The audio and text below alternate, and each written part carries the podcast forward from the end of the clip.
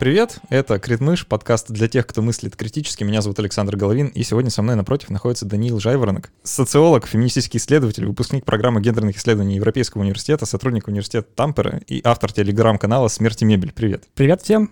Мы с Даниилом сегодня поговорим ни много ни мало про проституцию. А, даже не знаю, имеет ли смысл... Про секс-работу. Вот обсудим одно ли это и тоже, да. Я тут уверен, уже многие уже напряглись. Я заранее извиняюсь перед тобой, перед всеми слушателями, но сейчас будет долгий, долгий ряд дисклеймеров. Вот. Дисклеймер первый, самый важный то, что мы сегодня имеем возможность здесь собраться поговорить, произошло исключительно благодаря поддержке патронов на сервисе patreon.com. Это самый главный дисклеймер, который у меня есть. Ребят, спасибо огромное за то, что yeah. помогаете делать подкаст. Действительно, без вас вот не было бы даже варианта собраться и на такую животрепещущую тему поговорить э, хоть с кем-нибудь. Вот. Э, для всех патронов э, мы делаем очень классную штуку. Мы записываем расширенные версии эпизодов, там отвечаем на вопросы, которые заранее с патронов собираем. Вот представьте, если вы наш патрон, четыре раза в месяц, каждый раз, когда выходят новые эпизоды, у вас есть возможность задать вопрос, и мы его обязательно-обязательно рассмотрим и ответим. Так что, если вам интересно чуть плотнее с подкастом взаимодействовать, приходите по ссылке, становитесь патроном. Это очень приятно, правда. Вот э, мне совершенно точно, э, судя по отзывам патронам, это тоже ничего, так что заходите. Э, дисклеймер номер два знаешь, когда я озвучил э, то, что собираюсь сделать такую тему, и сделал пост вот как раз на Патреоне, в чате для патронов, который, кстати, всем патронам от 5 долларов доступен, э, возникла такая очень бурная дискуссия на тему того, о-о-о, два мужчины будут разговаривать про проституцию, вы не офигели?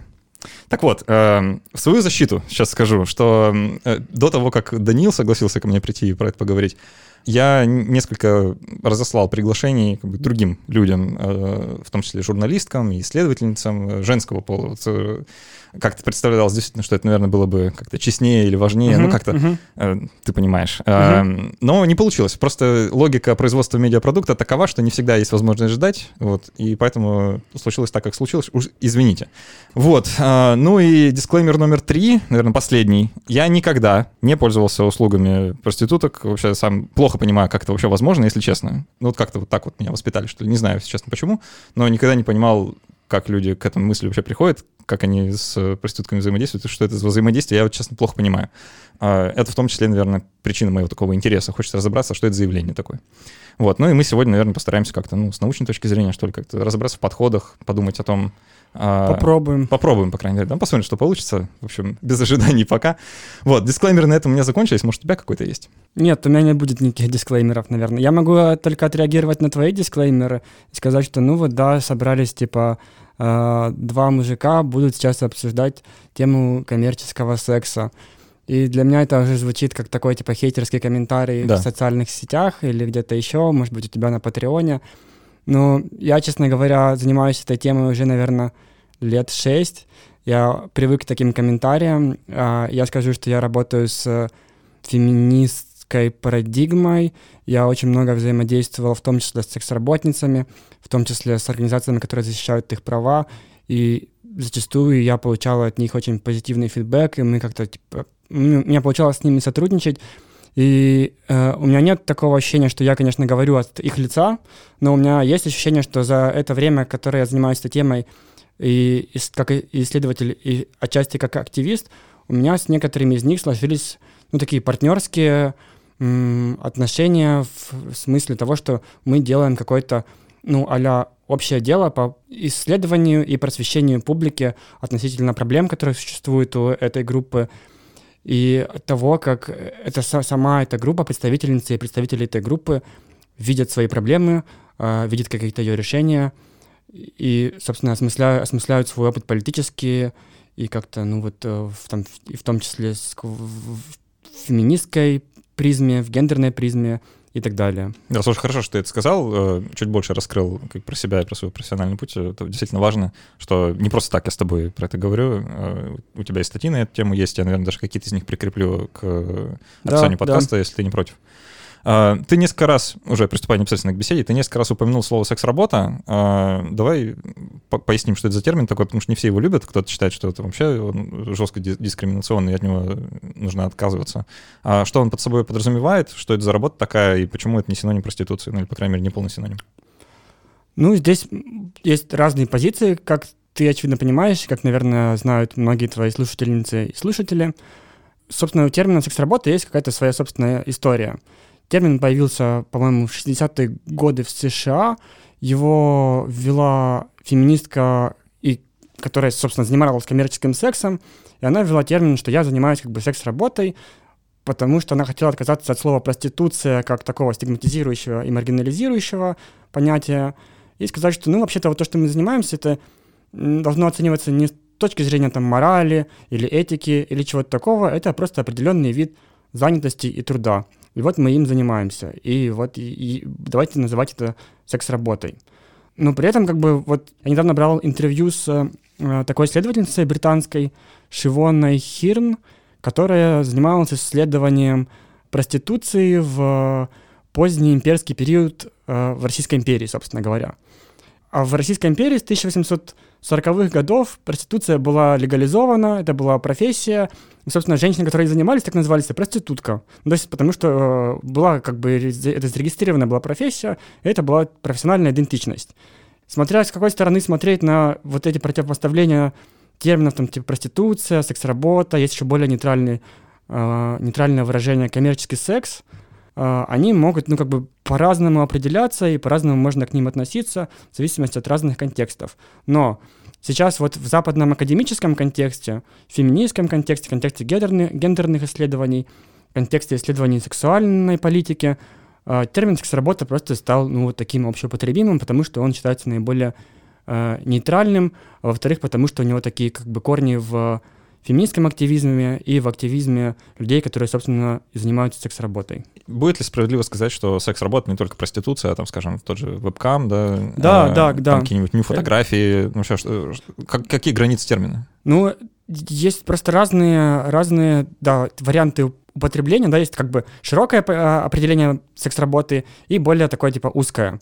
А, в узком секс-работа понимается именно как оказание Э, физического, телесного, сексуального контакта.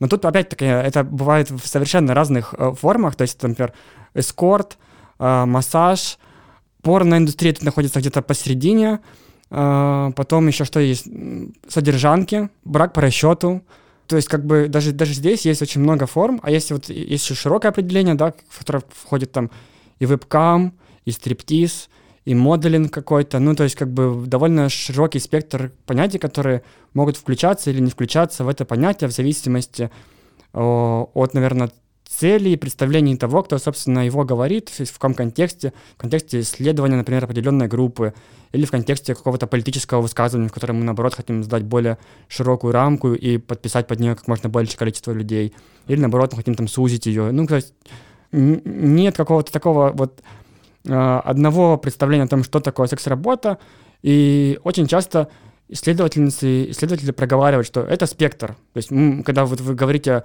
о секс-работе, вы э, зачастую люди представляют, что что-то определенное. Вот женщина стоит на дороге и, собственно, оказывает какие-то секс-услуги.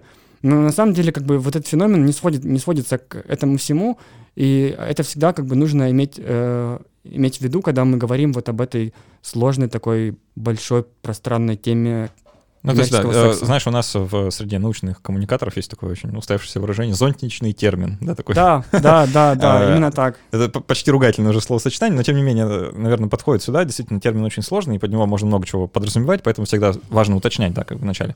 А, а можешь прокомментировать, почему он может негативно восприниматься? Потому что я действительно встречал вот такие мнения, в том числе среди феминисток, да, и фем-активисток, что вот нельзя называть э, там, проституцию секс-работой, потому что вы как бы легитимизируете таким образом образом это занятие? Ну да, потому что, э, наверное, мы будем еще об этом говорить побольше, но начать можно с того, что существует в, среди феминистских исследователей и активисток, исследовательниц и активисток, э, разные подходы к, к вот этой проблеме, как бы мы ни называли ее, да. Одни говорят о том, что э, коммерческий секс в любых его проявлениях является сексуальным насилием. То есть независимо от того, что согласна женщина на это или не согласна, много она денег получает или мало, комфортно ей это самой или некомфортно. Uh, независимо от того, что она думает сама и говорит по этому поводу, или он говорит по этому поводу, потому что там не только женщины, конечно же, участвуют, там мужчины участвуют, и транс-люди, и там небинарные люди, и, все остальные люди. Uh, вот неважно, что все эти люди говорят и думают, все, что с ним происходит, это насилие, и сама эта сфера является не чем иным, как рабством, и как бы и точка. И уже исходя из этой как бы такой гипотезы или предположения, или теоретически политического постулата, и и анализируется эта э, э, сфера. Но э, это, в общем-то, не очень научный подход, ну да, это, это некоторое нормативное высказывание. Ну, то есть нормативное высказывание, да, в котором как бы э, мы не пытаемся понять сферу, мы как бы ее определяем заранее, и потом из этого определения мы как бы ее анализируем и все время приходим к одному и тому же выводу, что если мы сказали, что это рабство, то мы проанализируем э, любое высказывание и придем опять к тому, что это рабство. Вот, и есть, э, собственно говоря, другая позиция про то, что это как бы такая вид занятости или вид труда, который бывает, собственно, разным. Бывает действительно, что нек- некий труд — может оказываться по принуждению. Или он может быть э, реакцией на какие-то, ну, очень, скажем так, затрудненные, трудные условия э, жизни. Он может быть единственным способом выживания, но также этот труд может быть э, довольно комфортным в других случаях, да, в других случаях он может оказываться, ну, там, добровольным вполне выбором, выбором из большого спектра других возможностей. О, в некоторых случаях он даже может приносить удовольствие, в некоторых он может быть связан с проблемами, в некоторых с насилием, а в некоторых как бы этого насилия не будет. Ну, то есть что вот это тоже труд, и нужно понимать его как такой спектр, ну, то есть как бы, что любая занятость, любая деятельность, она может быть разной для разных людей, все зависит от каких-то ну, случаев и контекста, в котором она осуществляется. Ну и, собственно, вот э, эти две позиции, позиция того, что это э, такая занятость, и позиция того, что это все рабство, угнетение и насилие, вне зависимости от всех других э, данных, вот э, э эти позиции находятся в таком перманентном конфликте с 1900 примерно 80-х годов. Феминизм начинается то, что называется э, sex wars по-английски, то есть сексуальные войны, войны за сексуальность. Э, появляются вот разные как бы конфликтующие такие большие лагеря, большие группы, э, одни из которых, в общем-то, настаивают на том, что разные проявления сексуальности, такие как порнография, там типа коммерческий секс, все это должно перестать существовать, потому что все это формы э, мужского доминирования и мужского угнетения над женщинами. И другая группа, которая пытаются найти какую-то более нюансированную позицию, и вот они постоянно находятся в друг другом в конфликте. Да, слушай, вот это на самом деле удивительное свойство этой темы. Мне почему она кажется крайне любопытной и достойной того, чтобы про нее говорить, возможно, даже не в рамках одного эпизода, а в рамках целой серии. А, нет другой такой темы, которая способна вот комнату набитую феминисткам превратить в кровавое месиво просто вот э, одним упоминанием, да. В этом, ну, как бы само есть себе... еще одна, есть еще одна вот про э, транс-людей. А, ну да, кстати, да. Ну, ну да, ну, тут, тут уже более понятно, как бы на каких позициях люди стоят. Но давай тогда разберемся, а в чем вообще состоит проблема, да, потому что мы, наверное, все согласны, что ну, там, положение женщин, занятых проституцией, это ну, некоторая проблема. Да? А можно как-то ее характеризовать, там, не знаю, эпидемиологически, что ли, да, как много людей в этом заняты, вообще, что, угу. что можем сказать об этом явлении, вот так, абстрагировавшись от мнений? Тут проблема с тем, что посчитать этих людей, конечно, сложно, например, в России, да. Вот мне чаще всего встречается цифра, что в России около трех миллионов женщин заняты в сфере коммерческого секса. Ух, это очень много. Это очень много, но эта цифра вообще непонятно откуда взялась. А, Ее источник как будто бы какой-то начальник МВД, который это сказал там типа году в 2008 или 2009, и с тех пор ее цитируют в том числе феминистские исследовательницы и активистки в обоих лагерях, при том, потому что других цифр нет. Потому что посчитать э, людей, которые не очень-то хотят, чтобы их посчитали, и которых нет какой-то, ну, вот официальной зарегистрированной э, регистрации, да, можно посчитать, не знаю, преподавателей в университетах можно посчитать, да, потому что вот э, они как-то зарегистрированы, это официальная позиция. А посчитать э, людей, которые находятся в сфере, чё, ну, как бы в, на черном рынке, э, не представляется возможным. Тут даже вопрос не в том, да, вот сколько вообще этих людей. А вот есть просто разные группы, да, и, и, и разные там, например, города. Понятное дело, что в, в таком городе, как Петербург, очевидно, что, ну, ты идешь, по, там, не знаю, по городу, по Невскому проспекту, и к тебе все время подходят какие-то там мужчины и пытаются тебе дать листовки или сказать там, типа, зайди к нам, у нас тут, ну, что-то там происходит. Да, Особенно может, ночью. может, даже может никто не подходить, видно просто на асфальте все нарисовано. Или на асфальте все, все нарисовано. Да. А когда ночью идешь, там вот какие-то под, неоновые подсветки вот там типа на этих штуках. Ну, то есть я не, не думаю, конечно, что сто процентов это все какие-то там, гру- грубо говоря, бордели, да? Но какая-то это, часть... это совершенно точно бордели. Вот ну, я... часть, часть из них, наверное, да, часть из них, наверное, да. Вот. И, ну, понятное дело, что там в городах поменьше присутствие там типа секс-работниц их будет меньше, потому что и спрос меньше, у людей там меньше денег, например. Ну, ну не, нет какого-то там, вот э, в каждом городе там 10% э, да, да, такого, такого, такого невозможно сказать. И я вот про, про цифры не особо люблю на самом деле говорить, потому что это, ну, как бы, мы все, мы все, как бы взрослые люди, мы все понимаем, что существует, да. Э, и мы, например, вот здесь, в Петербурге или там в Москве, мы понимаем, что это довольно видимое явление, в котором, ну, какое-то количество людей значимое занято, и что эту проблему как-то нужно обсуждать, и нам бы всем хотелось, наверное, понимать, что вообще происходит в этой сфере, как она устроена, как она организована. И для этого нужно как бы эту сферу, конечно же, исследовать.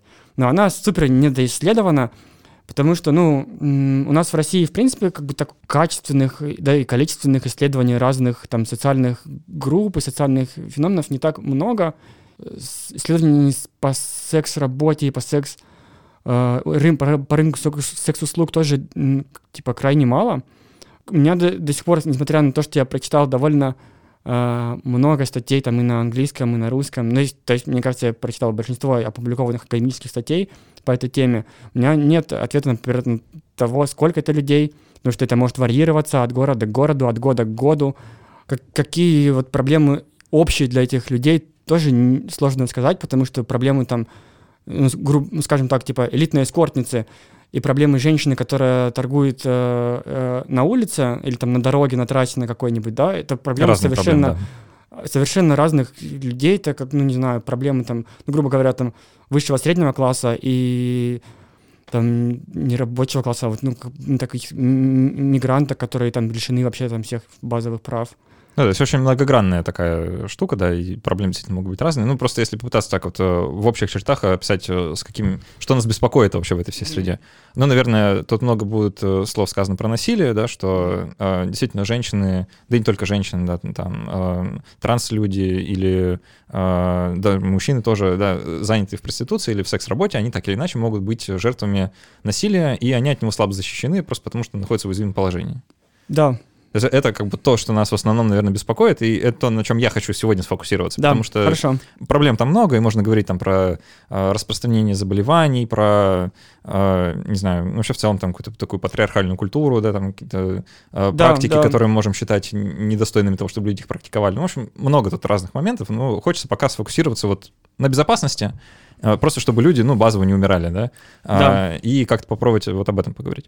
Давай, наверное, обсудим, какие есть подходы в разных странах вообще э, к этой проблеме, как люди запрещают или разрешают, какие есть вообще способы как-то вот отрегулировать, справиться. Можно начать, наверное, с полного запрета, так как нам ближе. Да, вот э, как э, существует, существует у нас там в России, в Иране, в Саудовской Аравии, еще в ряде, ну, то есть не, не только в таких странах, там в каких-то более э, либеральных странах тоже существует полный запрет на э, коммерческий секс в разных его проявлениях, в том числе порнографию. Правильно будет сказать, что это синоним как криминализация? Криминализация, да, да, да, да, да. Это как бы полная криминализация, криминализация всех аспектов, потому что мы сейчас говорим о такой, ну, как бы бизнес-сфере, грубо говоря, или там, ну, там индустрии, там, не знаю, сфере услуг или что-то такое, и вот она, в ней включено очень много людей, кроме тех, кто оказывает непосредственные услуги. Там, конечно же, существуют там, типа, менеджеры существуют, начальники, какие-то еще там подсобные рабочие, там могут быть водители, там могут, может быть там э, женщина или мужчина, который сидит на ресепшене, принимает заказы. Это, например, если это есть реклама в интернете, то это еще какие-то интернет-ресурсы, ими тоже кто-то управляет, ну и так далее. То есть, как бы это, понятное дело, что не только... Вот, ну, куча посредников. Да, куча посредников, да, да, да.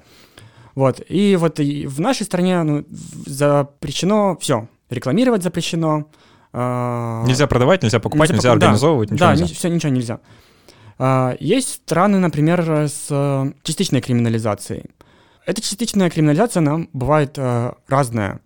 Бывает так, что, например, само оказание услуг, оно как так находится в серой зоне, то есть оно как бы не запрещено, оно просто не прописано. Но вот, например, приставание к людям на улицах в, в, в целях привлечь и, ну, как бы завлечь, завлечь их, это на, по-английски называется soliciting, вот. А, соблазнение такое. Да, соблазнение, соблазнение, да, да, да.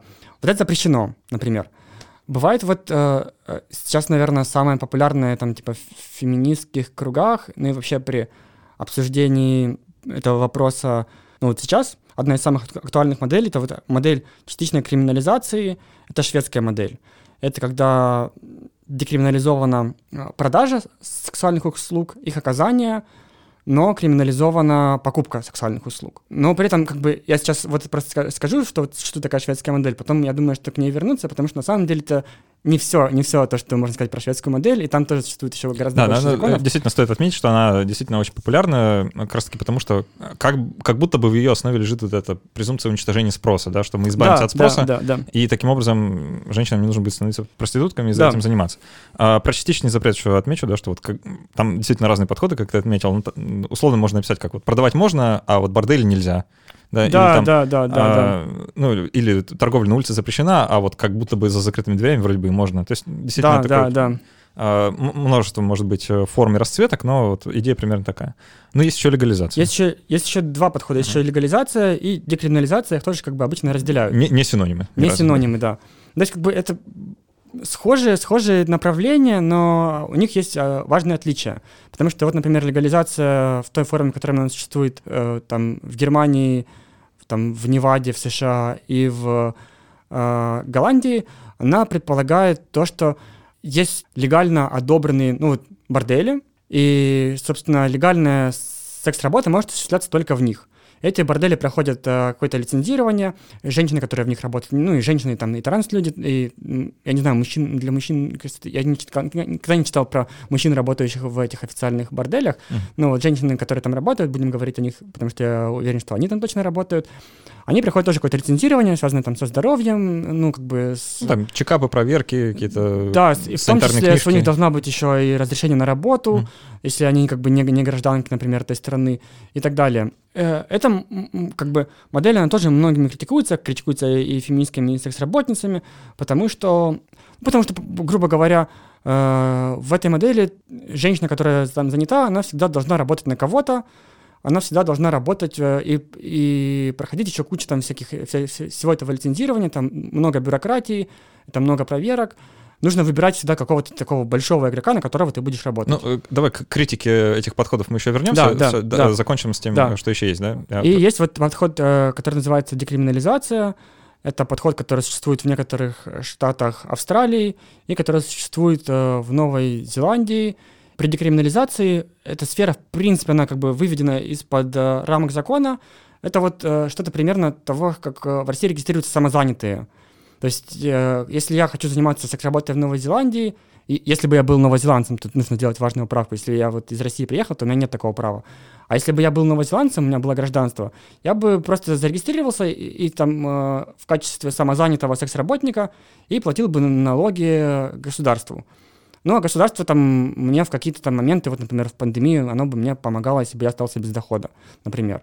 Ну, то есть, чтобы люди прочувствовали разницу, чем это отличается от легализации, никто вам не говорит, э, там, как правильно это да, делать, можете, где это можно. Вы можете работать в борделе, вы можете работать сами, вы можете объединиться, там, не знаю, со своим товарищем, товарищкой и как-то самоорганизоваться. И, ну, то есть, да, что у вас больше, больше возможностей для того, какую форму, занят, какую форму занятости вы выберете и как вы, собственно, организуете есть, свой вот, труд. Вот как э, государство не регулирует, допустим, что можно там, э, как можно заниматься кройкой и шитьем, да, и какие да, узоры да, можно вышивать, да. какие нельзя, также здесь вот никто не скажет, э, что можно, ничего нельзя, вы, вы сами решаете. То есть да. вот такой подход. Да. Ну давай тогда сделаем полный круг э, обратно и через все эти подходы попробуем поговорить, э, какие у них плюсы, какие минусы, да, вот, э, что вообще можно ожидать, э, вводя один или другой в каждой конкретно взятой стране.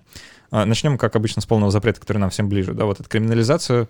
А, ну, не знаю, стоит ли утверждать очевидное, да, но к чему, в принципе, это все приводит. А, наверное, первое, что стоит сказать, оно не приводит к исчезновению явления. Ну, конечно же, это не как, приводит как бы, как бы не, не хотелось иначе, да? явления, да, и вряд ли это может, э, ну, как бы привести к, к, его исчезновению, а приводит к тому, что, ну, появляется такой вот большой черный рынок, э, зона, в которой не работает какое-то какое право. И это, собственно говоря, плохо, мне кажется, для всех, кроме, возможно, государства, которое, ну, то есть не государства, а некоторых его представителей, которые играют роль таких, как бы, сказать, темных посредников. Потому что это плохо для покупателей, это плохо для продавцов, потому что ни те, ни другие не имеют никаких юридических прав в случае, если что-то пошло не так. Нет если, защиты, нет гарантии, ничего нет. Да, если, например, э, вас там обокрали, грубо говоря, э, ну, то есть, как бы, вы можете, конечно, пойти и заявить там в полицию, да, что э, в России, в России, по крайней мере, нет проблем, потому что как бы покупатель не криминализован. Если вдруг там кого-то обокрали или что-то еще словом не случилось, вы идете в полицию и, по идее, вы пишете заявление, ну, как бы, оно расследуется, но поскольку э, сама вот эта атмосфера криминализации, до того, что это что-то запрещено, она накладывает такой вот отпечаток как бы, стигматизации, что многие люди просто не пойдут, конечно же. Если с ними что-то пойдет даже не так, а, то они не пойдут писать заявление в органы.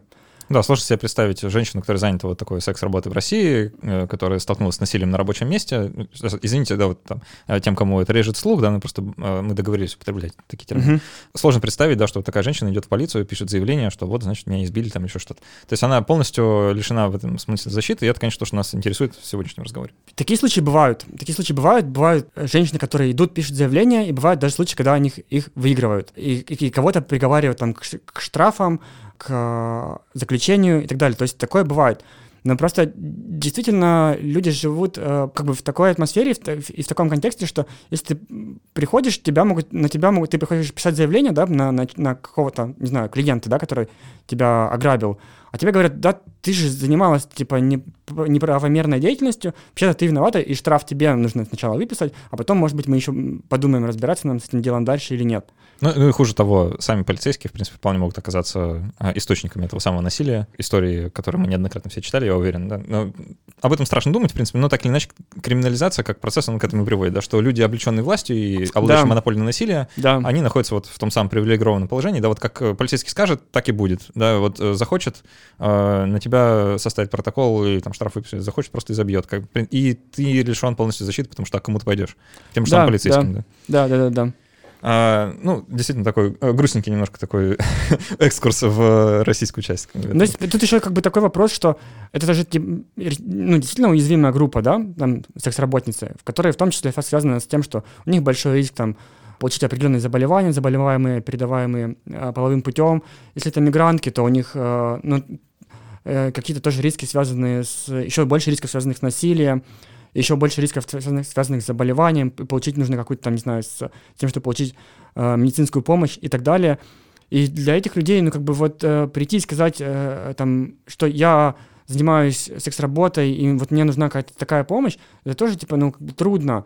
Трудно не только потому, что из-за самого закона, из-за его еще эффектов социальных, потому что вот они оказывают такое маргинализующее действие, что все думают, что это неправильно. Да. И эти люди, они считают себя как бы вот выброшенными за эту сферу легальности, в сферу умолчания, что нельзя об этом говорить, нужно это скрывать и так далее. Кроме того, что это какой-то там колоссальный психологический стресс, это вот еще неспособность э, обратиться там за помощью, только там э, в полицию, но и в какие-то другие там Да, даже к психологу да, сходить. Да, да, да, да. да. Ну, то есть э, куча проблем, конечно, которые связаны с криминализацией. Если вот мы там говорим э, про то, что нам, у нас там в России, например, эпидемия ВИЧ, и нам нужно с ней как-то бороться, нам нужно понимать в том числе, что происходит там в сфере коммерческого секса, э, и работать с этими людьми начинать, чтобы там вести просвещение, да, а для нас этой группы не существует.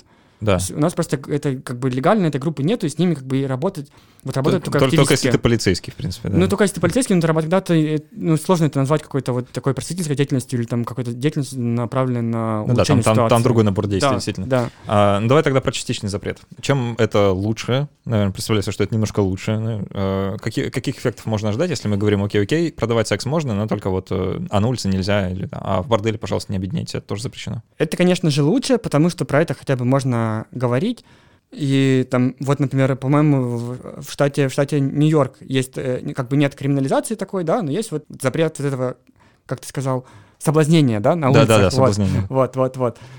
И это, ну, это приводит к тому, что это какая-то уже большая степень открытости. Все понимают, что люди этим занимаются. Возможно, даже можно давать какую-то, там, например, рекламу где-то. Uh, если, ну, тоже там, скорее всего, как-то так, чтобы она, чтобы это было не очень-то понятно, что именно рекламируется. Это возможность для людей организовываться, это возможность для людей говорить от собственного лица, это возможность хотя бы как-то бороться за свои права и быть видимыми в публичном дискурсе. Это говорит о том, что, скорее всего, полицейские тоже не будут уделять такого внимания, ну, то есть у них не будет там в этой грубо говоря, там какой-то палочной системе, которая существует во многих странах, на самом деле, не только, не только в России, у них не, не будет такого акцента на то, что нужно какое-то там ловить количество там, типа секс-работниц или нужно ими заниматься.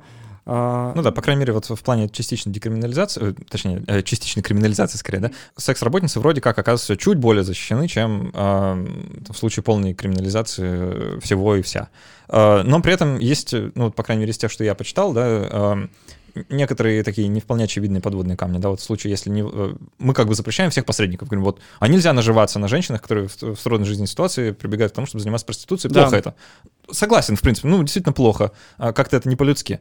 Но к чему приводит запрет, да, вот там, допустим, э, а бордель это что? Да, вот тут сразу стоит вопрос юридических определений. Вот, а вроде бы две женщины, работающие под одной крышей, это уже бордель. Да, да, И получается, да. что мужчина, пользующийся услугами, да, э, покупающий секс у таких женщин, он оказывается в очень выгодном для себя положении, когда он способен, ну, я сейчас на вас заявление напишу, вы что, бордель устроили, да, и что вы мне сделаете? И он как бы снова вот встает в эту позицию власти, от которой мы вроде как хотим избавиться, потому что это как раз и приводит во многом к насилию, да, угу. со стороны там клиентов э, к секс-работницам. То есть вроде бы это тоже не очень работает. И вообще вот это, э, это же несколько так размазано, нанизано даже на такую вот пуританскую мораль, что да-да-да, мы понимаем, что вы продаете секс, это вообще нам так не нравится, но черт с вами, ну ладно. А, на вас дело заводить не будем, но, пожалуйста, ну с улицы хотя бы уберите. Да, да, да, да. То, то есть как будто мы говорим, ну там, ну за закрытыми дверями, ну где-нибудь. Ну, типа того. А, ну, такой себе подход. Как бы, вот он э, выглядит менее честным, что ли, даже, чем полная криминализация в этом смысле. Да, и при этом вообще коммерческий секс считается зачастую, вот, как, как это называется, преступление без потерпевших. Такой классический случай, как, например, и наркотики, да, да? что никто не обращает, ну, то есть очень редко обращаются, например, если все прошло успешно, да, интеракция прошла успешно, то ни одна из сторон, как правило, не пойдет в полицию говорить, знаете, я там вот сейчас оказала секс-услугу, там задержите меня и, и, и моего клиента. Да. И клиент тоже не пойдет, как правило, этого делать. Ну, то, есть да, никогда практически такого не, не произойдет, чтобы кто-то пошел. Э, то есть это нужно э, специально, чтобы полиция была заинтересована в том, чтобы раскрывать эти преступления. Что значит раскрывать эти преступления? Это значит приезжать в те точки, где собираются там э, секс-работницы или работники. Там, например, во Франции есть там Блонский лес. Вот, э, изве- известнейшее место, там, где собираются там и транс-секс-работницы, и там мигрантки-секс-работницы. И вот когда нужно, там, предположим, полиции, опять-таки, какое-то количество кейсов закрыть, они едут в, Болонский, в Болонский лес, и там кого-то находят, да, кто не успел спрятаться, грубо говоря, тех мы поймаем.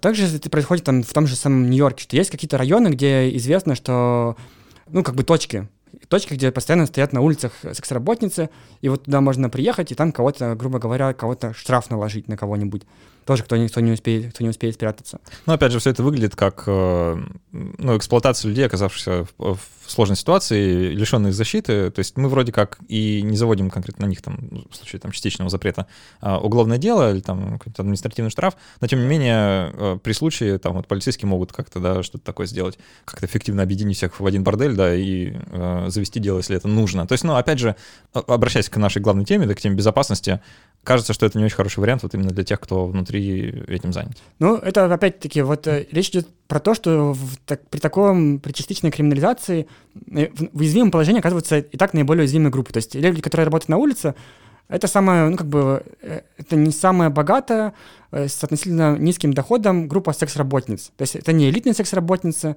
которые там работают, ну, либо в дорогих клубах, либо у них есть собственные сайты, либо еще какие-то там, типа, агентства, да? Ну да. А, опять же, вот это мантра мы... слабых бьют, как бы. Опять. Да, да, да, да, да, да. Но как бы они при этом самые видимые, и когда нужно, не знаю, например, сделать, э, приходит какой-нибудь, а, грубо говоря, там новый мэр в город, и он говорит, ну, я буду сейчас бороться за чистоту улиц. И вот пока а, устраивается такая показательная кампания, что сейчас мы будем бороться с э, этим злом коммерческого секса, и вот там сделаем пару, пару э, э рейдов, закроем типа пару борделей. Но понятное дело, что как бы... Ну, показуха такая. Коммерческий секс от этого не исчезнет, но вот э, наиболее уязвимые, наиболее видимые э, группы, они как бы станут еще более уязвимыми, еще там более маргинализованными. Ну что, давай к шведской модели. Я думаю, мы на ней проведем довольно много времени. Ну вот это, тот, это тоже модель, которая предполагает, ну это такая инновационная модель, которая э, в 1999 году была введена в самой Швеции. Она была введена в рамках более общего пакета законов, которые были направлены на защиту прав женщин. И, собственно, э, инновационность этой модели заключается в том, что если вот мы, например, говорим про Россию и про криминализацию там полную, да, то в России есть такое вот пятно в этом, в этом, в этой всей индустрии, которое не криминализовано, это клиент, да, то есть как бы продавать услуги у нас, у нас нельзя, а, а покупать как бы организовывать, организовывать их нельзя, да, но при этом покупатель чувствует себя относительно безопасно. На самом деле, как бы небезопасно, конечно же, потому что все равно черный рынок, и никакие тут законы не действуют. Ну, по крайней мере, легальный статус у него, да, какой-то такой нейтральный, он ни в чем не виноват. Ну да, сложно себе представить заведенное дело, типа вот на человека, который воспользовался услугами проституток, да, то есть это как-то сложно себе представить в российских реалиях, действительно. Хотя было такое, хотя был такой прецедент в России. В Белгородской области существовало несколько лет, ну, типа лет пять назад существовал э, локальный закон, криминализовавший покупателей. Мгм. По нему даже 5, человек арестовали, белгородские сняли э, новости, репор- э, сюжет- сю- ну, как бы новостной сюжет про это. Его потом Шведская даже- модель в на первом, да, да, они, кстати, я читал, я читал, я читал как бы э, обсуждение в парламенте белгородском, они ссылались на Швецию, Мгм. но они как бы криминали- криминализовали всех, то есть как бы и женщин оставили криминализованными, и мужчин тоже криминализовали. Ну вот, а шведская модель заключается в том, что э, криминализуются э, те, кто оказывают услуги, декриминализуются, а те, кто, собственно, их покупает, они криминализуются. Логика в этом такая, что м, спрос рождает предложение, и поэтому, э, собственно, ответственность за существование всей сферы коммерческого секса переносится на тех, кто этот спрос порождает. При этом как бы предполагается, ну, то есть как бы та- такое допущение большое тоже за этим стоит гипотеза, что, конечно же, все клиенты — это мужчины, все те, кто оказывает э, секс-услуги, это женщины. И хотя как бы закон написан гендерно-нейтрально, но при его обсуждении там все время было про то, что мужчины и женщины, мужчины и женщины. В целом это, это достаточно разумное допущение, В учитывая, целом что это там довольно подавляющее большинство именно допущение, так, да. да, но окей, даже ну, как бы не, не будем говорить про то, что да, вот как бы транслюди и э, там не знаю мужчины, которые оказывают секс-услуги, оказались полностью вот за чертой этого оказались еще более невидимыми при обсуждении этого закона и в результате этого действия закона, то есть на них как бы внимание никто не обращает на их проблемы.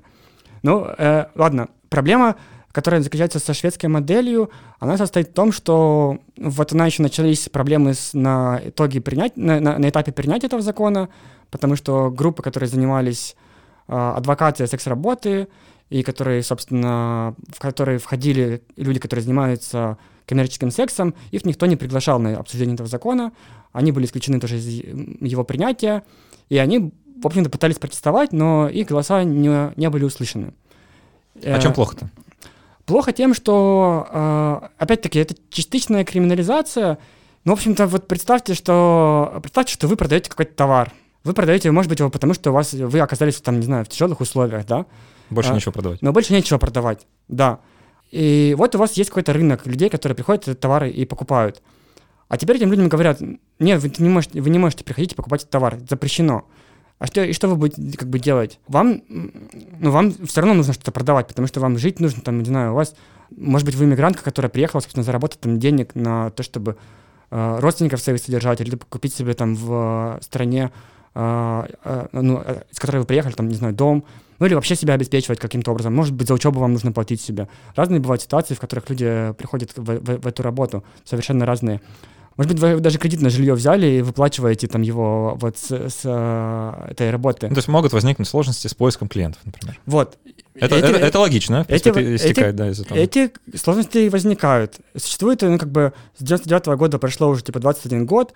А, База исследований по тому, что изменилось за это время, она, типа, большая. Это десятки, десятки исследований. И все они, вот, большинство из них, 95%, говорят о том, что ситуация для секс-работниц, которые вовлечены в эту сферу, она ухудшилась. Мгм. Она ухудшилась потому, что э, стало сложнее находить клиентов.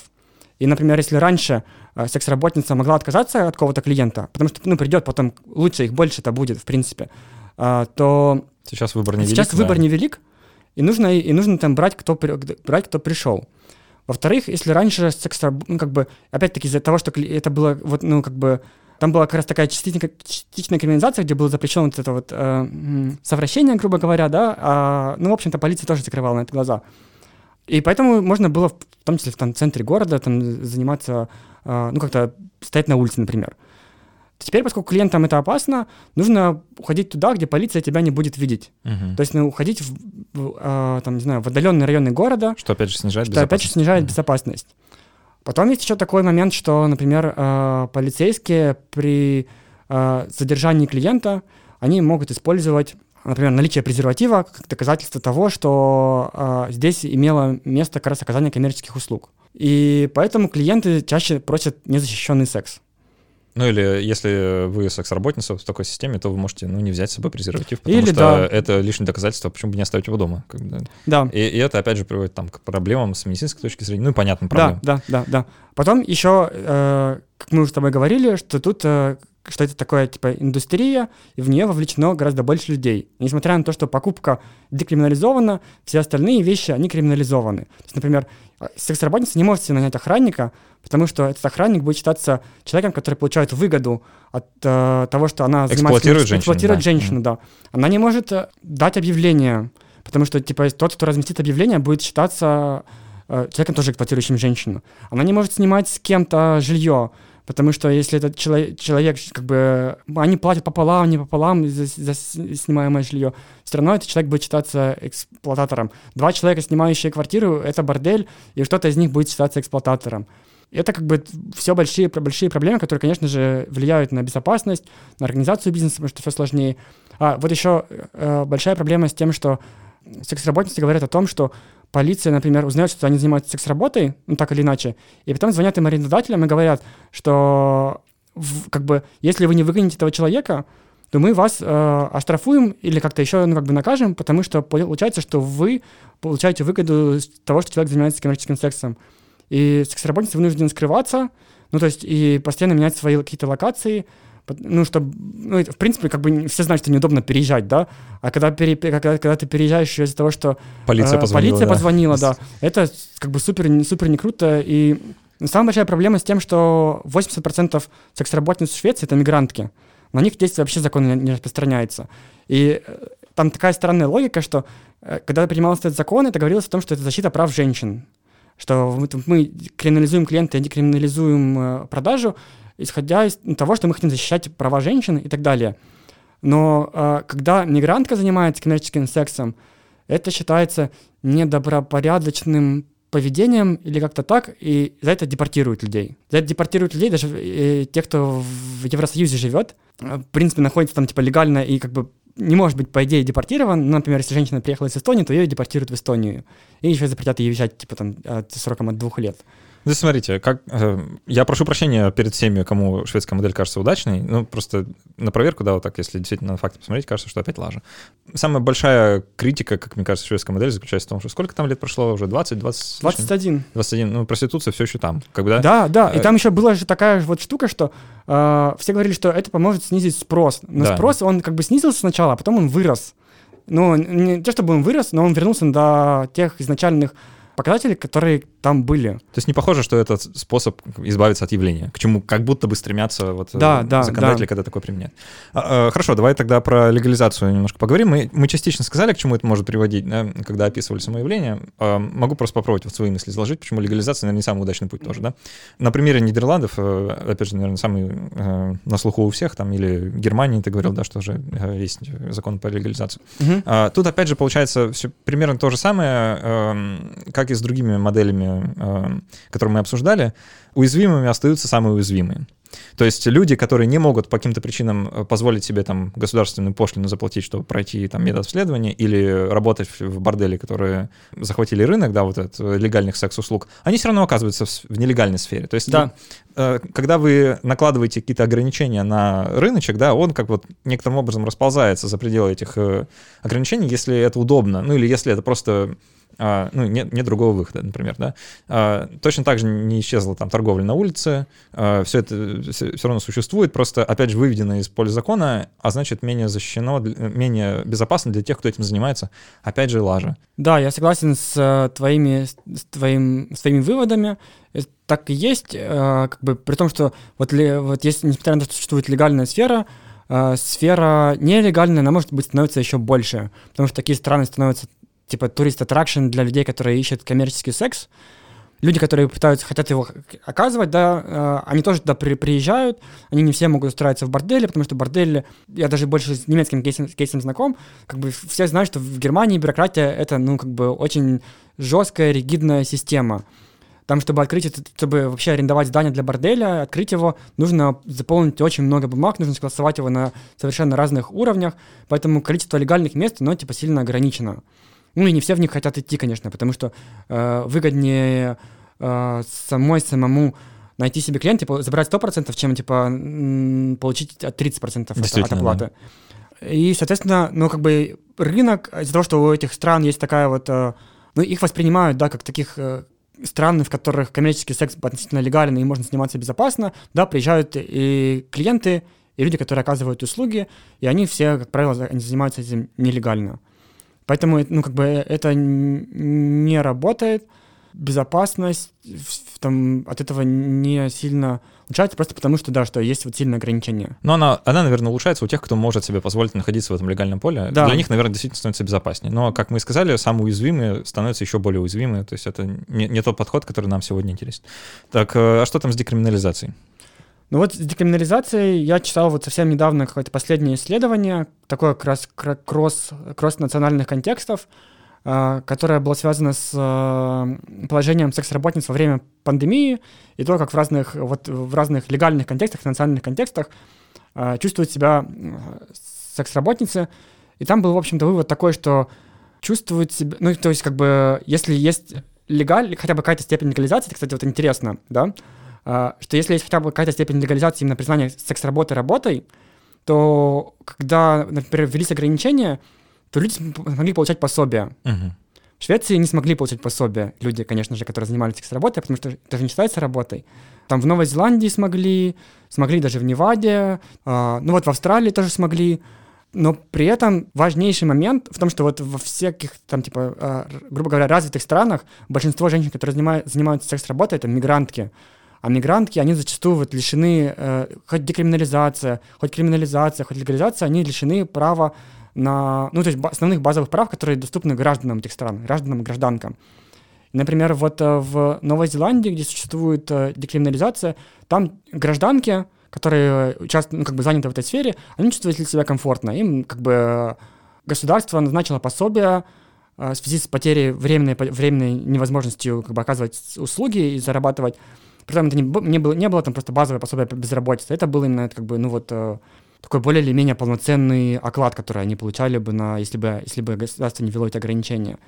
Но при этом для мигранток, которые не могли официально вот сам, самозарегистрироваться, это все равно означало потерю дохода, невозможность, невозможность оказывать услуги, и они оказались, ну, как бы вот э, в таком же уязвимом положении, в котором бы они оказались там и в Швеции, и в какой-то, в любой, в любой другой стране.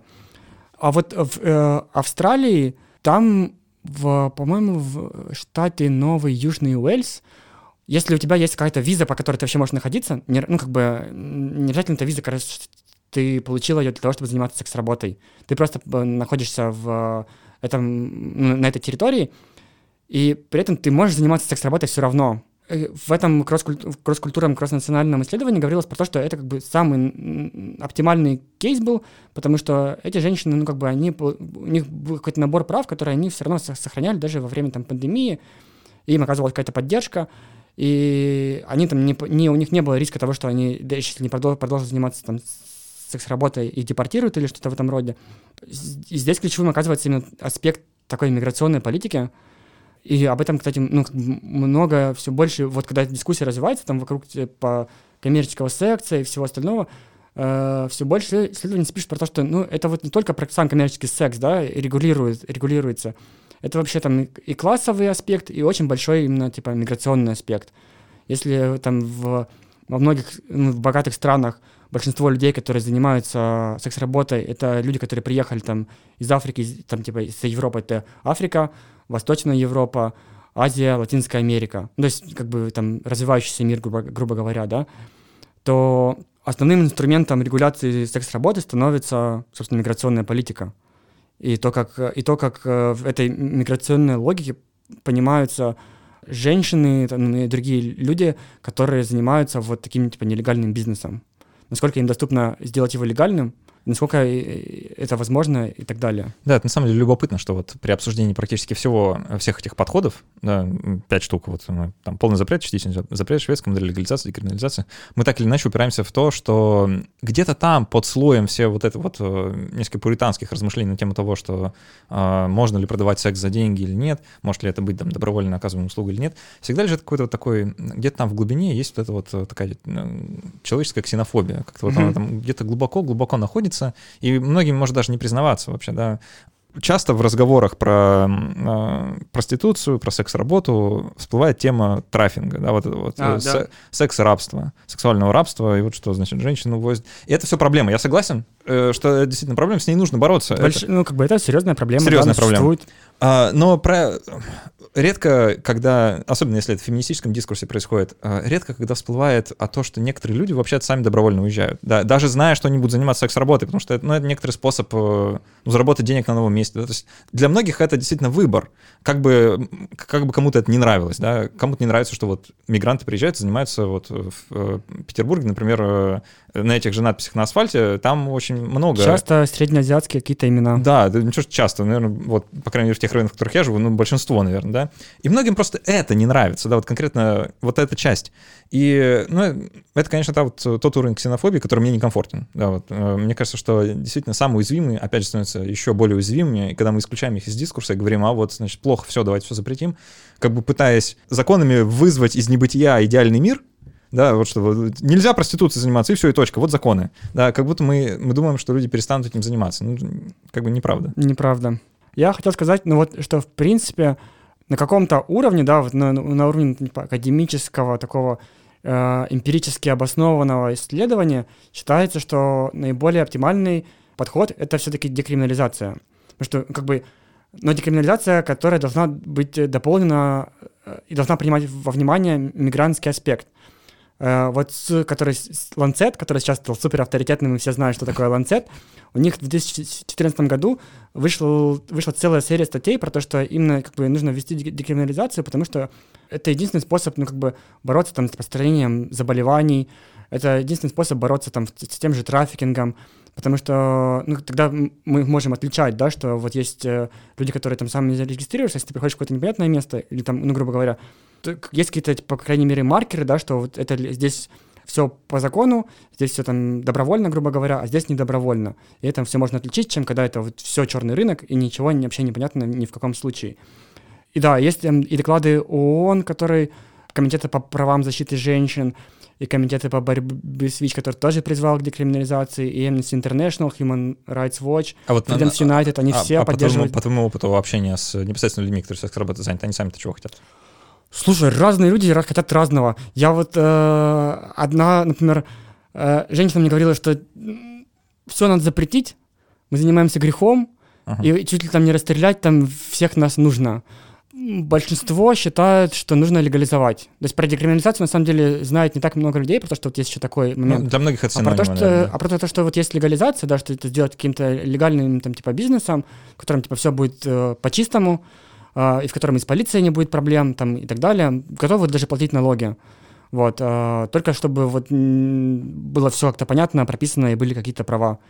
Есть, конечно, те, кто да, хотят, чтобы их за, за, за, запретили. Uh-huh. Есть люди, которые, вот, например, сильно разочаровываются в этом и поддерживают шведскую модель тоже. То есть э, зависит от какого-то конкретного опыта, но я бы сказал, что все-таки большинство какую-то поддерживают, ну, свое представление, да, о том, как должна работать легализация. То есть не, не, не все там об этом читали, не все там изучали этот вопрос, но какое-то представление о том, что вот легализация было бы хорошо, что хорошо бы это вывести, там, не знаю, из-под крыши полицейских или из-под крыши там каких-то бандитов и заняться там вот э, э, этим от, в открытую. Возможно, это и получать при этом как-то больше прибыли и чувствовать себя более безопасно во всех отношениях. Такое как бы есть common sense у людей. А, в самом конце еще хочу а, а, рискну как бы вызвать еще больше шит-сторон в свою сторону, но тем не менее покритикую а, распространенную феминистическую позицию, а, которая заключается, мы ее озвучивали в самом начале, просто хочется к ней вернуться, что секс может быть только добровольным, а иначе это насилие. Да? И если э, женщина вступает в половую связь за деньги, то это по умолчанию не может быть добровольно, значит насилие в этой фразе э, зашито такое очень странное впечатление, что э, все, что не делается добровольно, это насилие. То есть это несколько размывает э, само понятие насилия. Э, и я сейчас не говорю о том, что там, это не так, и что это, э, секс за деньги — это не насилие. Я просто хочу обратить на это внимание. Смотрите, когда вы говорите, что секс недобровольный, э, а за деньги, значит, недобровольный — это насилие, то вы таким образом размываете понятие насилия до такой степени, что любая работа, абсолютно любая, чем бы вы ни занимались, за деньги — это насилие над вами. Ну, если вам больше трех лет, вы наверняка в своей жизни делали хоть раз что-то, чего не хотели делать. Это как бы нормальная часть человеческого бытия, да. Ну вот э, вы работаете, не, не знаю. Не самое веселое. Да, ну вы работаете кассиром в пятерочке, например, да, простите, кассиры пятерочки, но вам наверняка не очень хочется на работу там в воскресенье в 8 утра, да, но вы туда идете, потому что вам за это заплатят. Ну, это насилие по той же логике. И в целом я согласен, наверное, что его можно так охарактеризовать, просто тогда не нужно фокусироваться на секс-работе, только, ну, делая для нее, только для этой работы исключение. Да, давайте идти до конца в этой логике и как признавать насилием все остальное тоже. И с чем я, в принципе, согласен, да, да. что действительно вот э, принуждение людей к труду э, путем угрозы голода, ну, это, это, ну, что это, если не насилие? Да? Это действительно оно и есть. И у, у такого насилия тоже есть бенефициары в нашей капиталистической системе. Да, действительно, есть люди, которые за это, на, на это наживаются, на владельцы торговых сетей, да. да. А, чем они отличаются от сутенеров, организующих бордели? Ну, наверное, ничем. А, только легальным тем, статусом. Легальным статусом, действительно, и нашим отношением как общество к тем, чему они, чем они занимаются. То есть важно понимать, э, что вообще происходит, и обращать внимание на тех, кто менее всего защищен, и попытаться для них что-то сделать полезное, чтобы им как-то стало получше, побезопаснее. Часто еще говорят, э, что вот, а если бы ваша дочь занялась проституцией, вы бы этого хотели? А, Но ну, это неправильный вопрос. Да, скорее лучше спросить, э, представим, что ваша дочь занимается проституцией, давайте сделаем, что можно сделать, чтобы это было безопаснее? Это, наверное, более, более правильный вопрос. Да, я думаю, что если спросить, а вы бы хотели, чтобы ваша дочь, там, не знаю, или чтобы ваша дочь э, кассиром пятерочки работала, опять же, или чтобы не знаю, эм, ну, то есть куча разных а вы хотели, чтобы ваш, ваш сын шахтером был? Последнее, что расскажу. Просто ты сказал про полы мыла, и сейчас я вспомнил. Я, как и сказал вначале, никогда не пользовался проституцией как услугой, но я пользовался услугами клининга. Uh-huh. Вот, знаешь, когда ты uh-huh, обращаешься в компанию, вот, из комнаты, пожалуйста, уберите вот деньги. И, знаешь, я себя чувствовал, наверное, примерно точно так же, как люди, которые пользуются услугами проституток, потому что, ну, приехала, естественно, э, молодая девушка, мигрантка, она плохо говорила по-русски.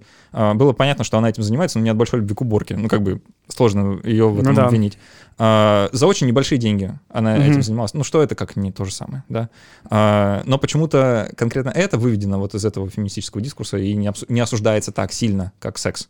А, что, наверное, несколько нас характеризует как биологический вид. Мы немножко зациклены. Ну да, и как общество, да. Да. Ну что, на этом тогда будем двигаться в сторону после каста. Я напомню, в гостях был Даниил Жайворонок, э, социолог, феминистический исследователь. Статьи твои я прикреплю, которые угу. мы обсудим да, после, какие будут актуальны. Почитайте, пожалуйста. А, ну и, конечно, оставьте отзывы, если вам есть что сказать. Я уверен, вам есть что сказать по этому поводу. Э, какая модель вам кажется более удачной? Давайте обсудим.